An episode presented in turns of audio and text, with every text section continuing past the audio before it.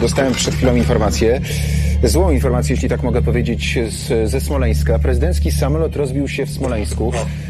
Podajemy za MSZ-em. Za chwileczkę postaramy się połączyć z naszym reporterem Wojciechem Cegielskim, który był w prezydenckim samolocie. Nie wiemy, na ile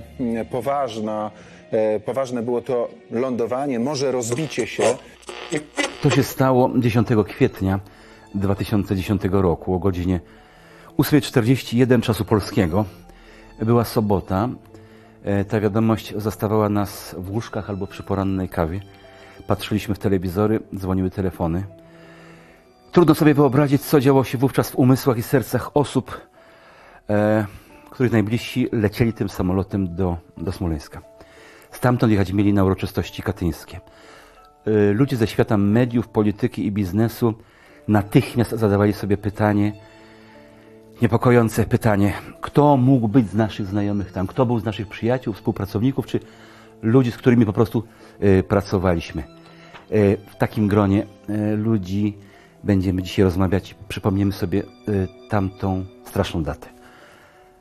Lena Dąbkowska-Cichocka i dyrektor Muzeum Historii Polski Robert Kostro. Witajcie. Dzień dobry. Dzień dobry. Lena dzisiaj przyniosła takie zaproszenie bardzo oficjalne w czerwonych okładkach z orłem w koronie. To jest zaproszenie, aby wziąć udział w tych wielkich uroczystościach w Katyniu z okazji 70. rocznicy tej tragedii. Tak, jest to zaproszenie, które zostawię sobie właśnie w tej teczce, myślę, że do końca życia. Dostałam je od ówczesnego szefa Kancelarii Prezydenta Rzeczpospolitej, od ministra Władysława Stasiaka. Nazywaliśmy go Władkiem. Byłam wtedy posłem na Sejm i Władek w imieniu prezydenta Lecha Kaczyńskiego zapraszał mnie do udziału w tej delegacji na obchody 70. rocznicy zbrodni katyńskiej. W skład tej delegacji jest powiedziane, że delegacja udaje się samolotem specjalnym do Katynia. W składzie tej delegacji mieli być też dwaj moi przyjaciele, Jan Ołdakowski, dyrektor Muzeum Powstania Warszawskiego, i Paweł Kowal, który był też współtwórcą muzeum. Wszyscy troje byliśmy posłami. Dlaczego nie skorzystaliśmy z tego zaproszenia? Miesiąc wcześniej Maciej Łopiński, ówczesny szef gabinetu prezydenta Lecha Kaczyńskiego, zadzwonił z prośbą, z takim pytaniem, czy bylibyśmy skłonni się jednak wycofać, nie skorzystać z tych zaproszeń, ponieważ jest bardzo dużo chętnych, to taka specjalna okazja, szczególnie dużo chętnych rodzin katyńskich się zgłosiło. No i oczywiście powiedzieliśmy, że jak najbardziej, że nie będziemy tutaj naciskać i się wycofaliśmy. Wtedy rano, jak dowiadujesz się, co się stało, nie do końca wiemy tak na pewno. Chcieliśmy, żeby to inaczej było. Ale wtedy, jak się dowiadujesz, myślisz o tym, jak to dobrze, że nie skorzystałem z tego zaproszenia, czy myślisz o tych, którzy pojechali? Nie, wtedy w ogóle nie myślałam o tym, jak to dobrze. W ogóle coś takiego mi nie przyszło do głowy. Tak naprawdę w ogóle pierwsza myśl była taka, że no coś się wydarzyło, pewnie było awaryjne lądowanie, jakiś jest problem, może coś na łączach, jeszcze dziennikarze nie do końca wiedzą, co się stało, bo no, pierwsza myśl taka granicząca z pewnością, że prezydencki samolot się nie rozbija po prostu. Ty latałaś nim wcześniej. Latałam nim wcześniej, tak. Nieraz się zdarzały sytuacje właśnie takich twardszych lądowań, ale tam po pierwsze, no zawsze kiedy się leci z głową państwa, to niestety ma się takie, to jest oczywiście pewnie rodzaj pychy, ale że jak leci głowa państwa, no to nie ma możliwości, żeby coś się stało. A drugie takie moje wspomnienie, no to tam rzeczywiście latali zawsze najlepsi piloci wojskowi, jakich można było sobie wyobrazić. Nie ma mowy, żeby coś się stało. Wtedy rano, Robert, zadzwoniłeś między innymi do mnie i powiedziałeś: Marek, widzisz? Ja mówię: tak, widzę. I powiedziałeś: tam chyba poleciał Tomek. Rozłączyłeś się. Pamiętam ten moment, kiedy gdzieś koło 9 byłem już na zakupach na bazarku i poszedł taki szmer. Coś się wydarzyło, spadł samolot prezydencki, coś tam zaczęli ludzie między sobą szeptać i no najpierw taki niepokój, coś potwornego, coś złego się wydarzyło, ale to było takie trochę najpierw nieosobiste. A potem druga taka refleksja. Lena pracowała w kancelarii prezydenta. Lena była bliskim współpracownikiem Lecha Kaczyńskiego i no, my się od bardzo dawna znaliśmy już i jesteśmy zaprzyjaźnieni, więc natychmiast no, wyciągnąłem telefon i dzwonię, czy ona odbierze. No, na szczęście odebrała, ale wtedy wydawało mi się, że to ona mi powiedziała o Tomku Mercie, ale właśnie teraz przed chwilą rozmawialiśmy, że to ja jednak jej powiedziałem, że tam prawdopodobnie poleciał Tomek Merta i rzeczywiście tak okazało się, że poleciał. No na pewno z tych osób, które tam było kilka osób, z którymi byłem w jakichś relacjach bliskich, koleżeńskich, ale niewątpliwie Tomasz Merta, myślę, że mogę go nazwać swoim przyjacielem. I no, druga ważna rzecz, to znaczy Tomek był współtwórcą koncepcji muzeum, a też jako wiceminister kultury najpierw przy Kazimierzu Ujazdowskim, a potem przy Bogdanie Zdrojewskim był taką osobą, czyli w dwóch jakby różnych rządach, najpierw PiS-u, potem Platformy, był taką osobą, która osłaniała i pomagała, wspierała w tych niełatwych początkach Muzeum Historii Polski. Więc to było dla mnie i osobiste takie przeżycie, i jakiś ważny taki sygnał dotyczący całego muzeum. Ale było tam więcej osób, z którymi byłem zaprzyjaźniony, bo był tutaj Lena wspominała Władka Stasiaka, którego też poznałem gdzieś w połowie lat 90. i może nie byłem bardzo zaprzyjaźniony, ale jednak byliśmy w dobrych koleżeńskich relacjach, w dobrych, bardzo fajnych relacjach. Byłem z Aramem Rybickim, jednym z twórców Ruchu Młodej Polski, człowiekiem troszeczkę starszej generacji niż ja, ale zawsze mieliśmy jakieś bliskie, sympatyczne kontakty, a ja w tym środowisku od lat 80., właściwie od liceum jakoś funkcjonowałem. I były też inne osoby, Aleksandra Natalii Świat, którą bardzo też lubiłem i swego czasu współpracowałem we Wrocławiu z nią. Ty też straciłaś tam bardzo bliskich sobie osoby. Właściwie wśród tych osób, jak pomyślę, że wydaje mi się, że 3/4 osób znałam lepiej lub gorzej. Z wieloma właśnie przez ileś tam lat współpracowałam. Nie wiem, choćby wspomnieć Aleksandra Szczygło, który był i posłem na Sejm, był przez pewien czas szefem Kancelarii Prezydenta, z którym tak się układało, że zwykle jak były wyjazdy zagraniczne z prezydentem, to miałam okazję z Olkiem podróżować tym samym samochodem w kolumnie, więc dużo żeśmy rozmawiali. Ale też chciałabym wspomnieć chociażby księdza Inżyjczyka, który jest chrzestnym mojej córki. On też w tej katastrofie zginął. Słuchajcie, to mówimy jako ludzie, którzy znali mnóstwo osób, przyjaźnili się, rozmawiali, spotykaliśmy, jak tu jesteśmy we troje. Natomiast dla większości osób tam w Polsce zginęły ważne, znane osoby. I to jest chyba no, niezwykle istotne. Tam zginęła część dużej, poważnej klasy politycznej, ale też takie osoby ikoniczne, jak choćby prezydent Kaczorowski. No tak, prezydent Kaczorowski. Notabene też miałem tą przyjemność i zaszczyt poznać go osobiście jeszcze w Londynie, jeszcze wtedy, kiedy był właściwie ostatni rok, bo to był chyba lato 90 roku, czyli przed wyborami prezydenckimi. Jeszcze miał insygnia swoje. Jeszcze miał insygnia, jeszcze urzędował w Londynie na Eton Place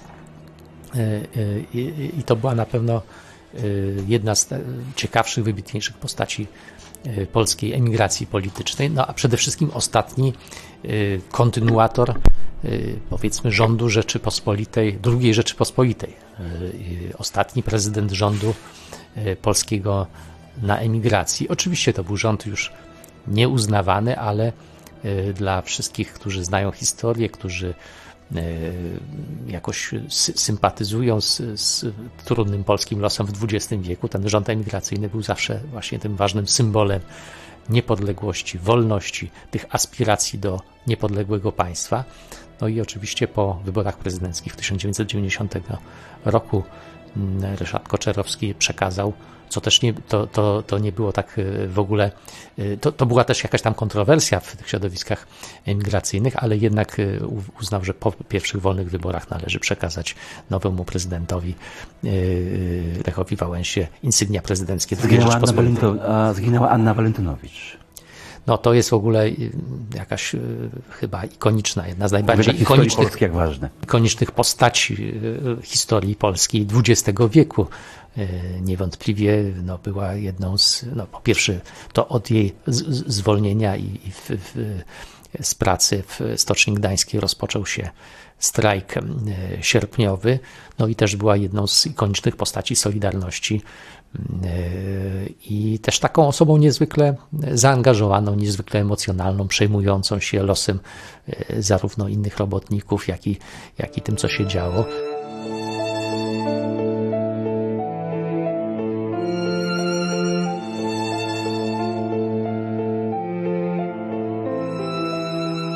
Taka przedziwna koincydencja nastąpiła Smoleńska i Katynia. Oni lecieli na uroczystości katyńskie. Wśród ofiar jest twórca pomnika katyńskiego w Nowym Jorku, pan Seweryn, prawda? To też nabrało takiego niesamowitego symbolu. Ginie ten pod Katyniem, ale zupełnie w innych okolicznościach. To, co najbardziej wspominaliśmy i wszyscy chyba o tym mówili głównie, bo to jest jasne. Lena już wspominała, przecież samolot z prezydentem się nie rozwija. Rozbił się samolot z prezydentem. Zginął Lech Kaczyński z panią Marią, niezwykle lubianą kobietą w Polsce. Oboje mieliście z nimi, Lechem Kaczyńskim, kontakty.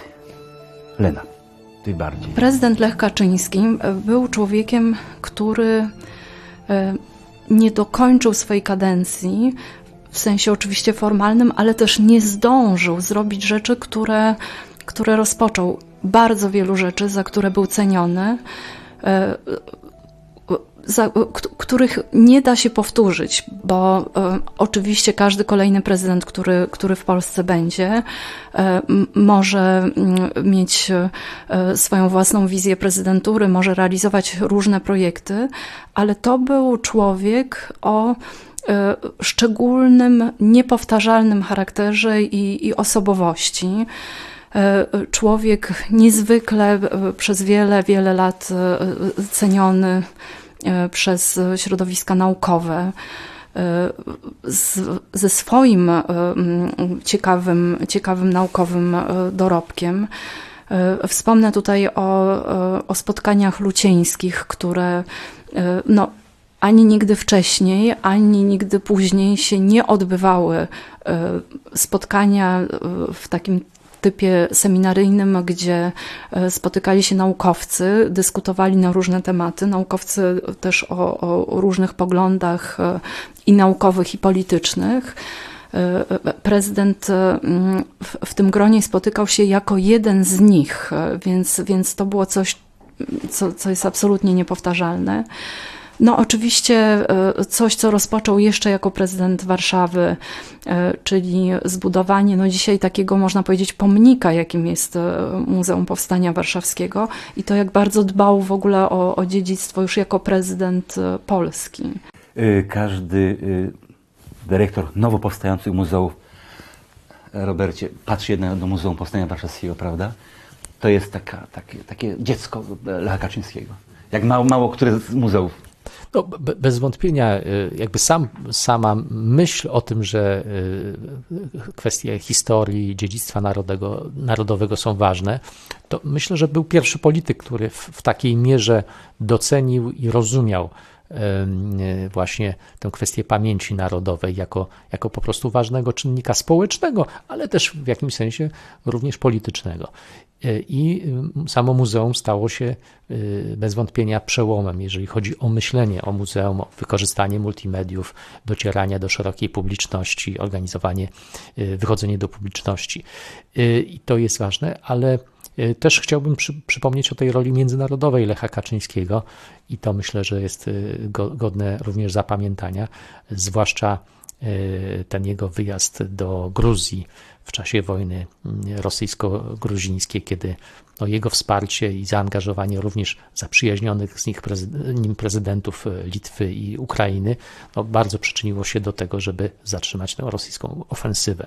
Myślę, że ten fakt, ale i kilka innych właśnie, tak jak utworzenie Muzeum Powstania, też zainicjowanie Muzeum Historii Żydów Polskich, zainicjowanie Centrum Kopernik, więc tego myślenia właśnie o obecności kultury i nauki w życiu politycznym, to myślę, że była jego ważna i wielka zasługa. I pamiętacie, był na otwarciu naszej pierwszej wielkiej wystawy 20-lecie międzywojennym na Zamku Królewskim w Warszawie. Nie sądziliśmy, że to będzie ostatnie jego obecność z nami, prawda? No, ja kilka razy się spotykałem, nie miałem takich bliskich relacji z Lechem Kaczyńskim jak Lena, one były zazwyczaj bardziej oficjalne, ale rzeczywiście miałem ten zaszczyt, że otwierał naszą pierwszą taką dużą wystawę na Zamku Królewskim w listopadzie 2008 roku, ale również miałem okazję być na ostatnim z tych seminariów lucińskich i to też takie zdjęcie pamiątkowe gdzieś mam i to jest ważne, pamiątka dla mnie. Co nam zostaje? Pamięć, Lena? No, pamięć jak najbardziej. Chyba z czasem może jakiś, nie wiem, rodzaj zrozumienia, tak to można może określić, że może w pewien sposób próbujemy też uzasadnić sobie całą tę historię i odpowiedzieć sobie na różne pytania. W naszym Muzeum Historii Polski opowiemy trochę o tej katastrofie przecież, prawda? No, na pewno jest to jeden z ważniejszych momentów historii najnowszej Polski, więc chcemy o tym wspomnieć, ale też myślę, że jest więcej, to znaczy wiele z tych osób pozostawiło po sobie coś, pozostawiło teksty, pozostawiło jakieś rozmowy, wywiady, jakieś nagrania filmowe i myślę, że przesłanie tych ludzi wciąż w jakimś sensie żyje, wciąż może inspirować. I zresztą akurat muzeum opublikowało tom esejów Tomasza Merty kilka lat temu i myślę, że to jest taki sposób obecności właśnie w tym wypadku Tomka, ale myślę, że wiele innych tekstów również można przytoczyć i wiele innych działań również można przytoczyć, że ci ludzie żyją w jakimś sensie pośród nas, ich myśl jakoś żyje i trwa. I to musimy pielęgnować. Lena Dąbkowska-Cichocka, dyrektor Robert Kostro, Muzeum Historii Polski. Jesteśmy muzeum. Dziękuję bardzo.